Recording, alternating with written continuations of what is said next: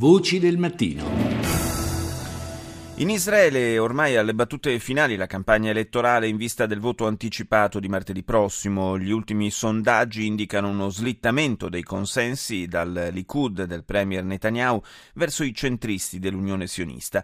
L'impatto sull'elettorato del discorso pronunciato dal capo del governo davanti al Congresso degli Stati Uniti, discorso accompagnato da molte polemiche, sembra essere stato praticamente nullo, ma Netanyahu insiste nel giocare la sua campagna sul tema della sicurezza, mentre i rivali battono più sulla crescita del costo della vita e sul rischio di isolamento diplomatico che Israele sta correndo a causa della sua chiusura al negoziato con i palestinesi. אני בהחלט מודאג, אני חושב שכל מי שרואה את הפער הזה מבין שיש לנו שלושה ימים לסגור אותו.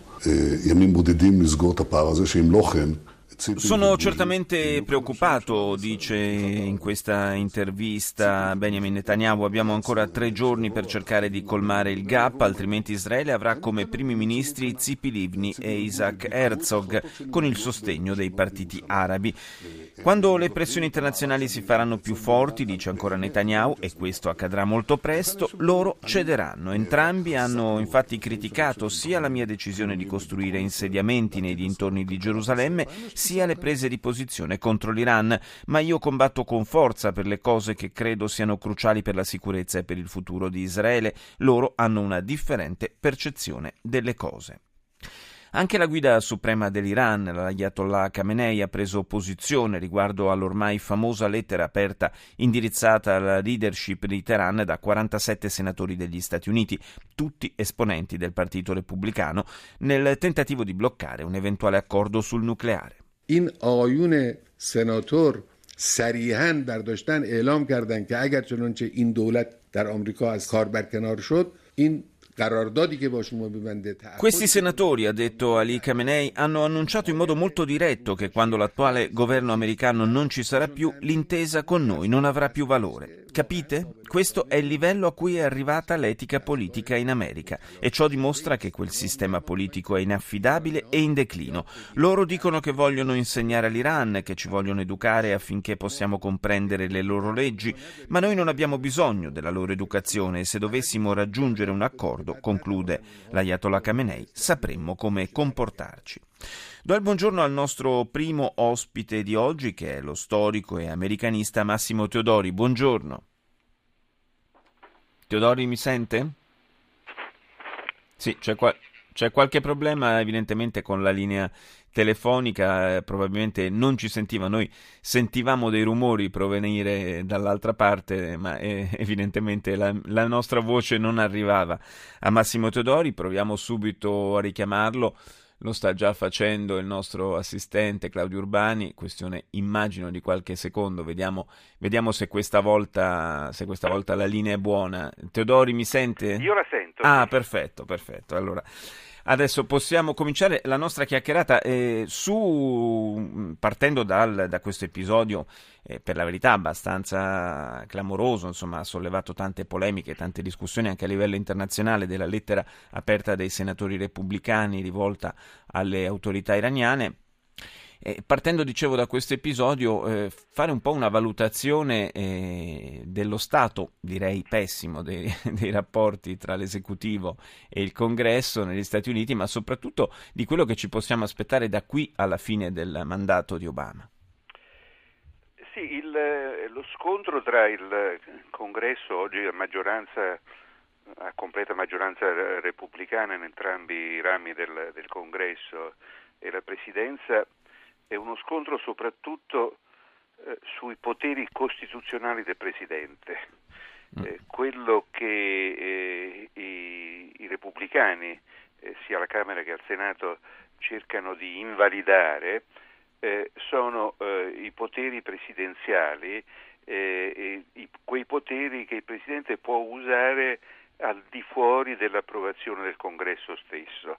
Eh, questo è il punto centrale anche della, della lettera eh, agli iraniani fatti dai, dai, senatori e dai con- congressmen eh, repubblicani.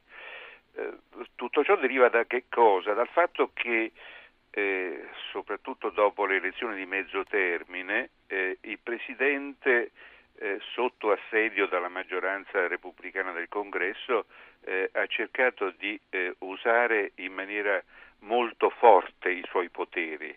Eh, bisogna ricordare che ehm, i poteri presidenziali eh, possono essere usati in maniera più o meno forte, più o meno debole e, e trovandosi in una situazione di eh, minoranza rispetto al, al Congresso Repubblic- a maggioranza repubblicana, eh, il, Obama eh, ha fatto alcune mosse che sono delle mosse eh, dicendo d'ora in poi, negli ultimi due anni del, della mia presidenza, eh, guardate che io userò eh, i poteri al massimo certo. di, di, quello che mi è consentito e se voi eh, vorrete fare come eh, hanno eh, tentato di, di fare, volete bloccare le mie iniziative, eh, guardate che non, eh, non, ci riuscirete perché userò questi poteri. Questo, oh, c'è, questa c'è è, dire, è, la sostanza dello scontro. Eh, Teodori, c'è da dire che eh, appunto il, come abbiamo sentito anche l'altro giorno nell'audizione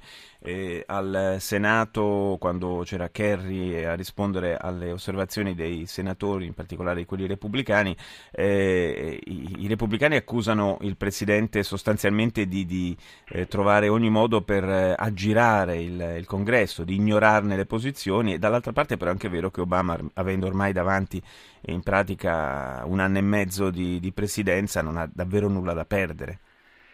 Sì, appunto, non, non, ha nulla da perdere e, e, e vuol dimostrare, diciamo, diversamente da quello che ha fatto eh, fino ad ora, soprattutto nel, nei primi due anni del, del secondo mandato, eh, vuol dimostrare che eh, il boicottaggio e il veto che il Congresso porrà non sarà efficace.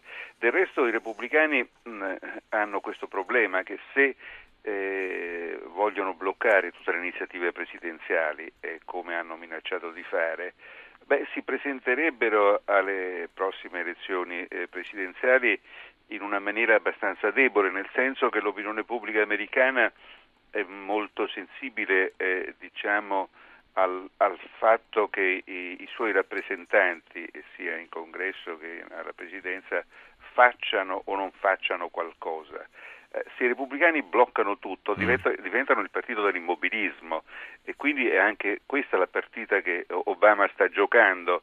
Eh, guardate che se voi fate quello che, che avete minacciato di fare eh, poi vi presentate eh, alle elezioni come il partito sì. che, che, non che il partito non, del non no il, il, partito, del no il partito del no, del no e, de, e, del non fare e del non fare questo, questo è, diciamo, è te, in termini di immagine eh, questo è il punto fondamentale che si, su cui si giocherà la partita nei prossimi due anni. Quindi davvero una partita a scacchi, possiamo dire questa tra il Presidente e la maggioranza repubblicana al Congresso. Io ringrazio Massimo Teodori per essere stato con noi stamani.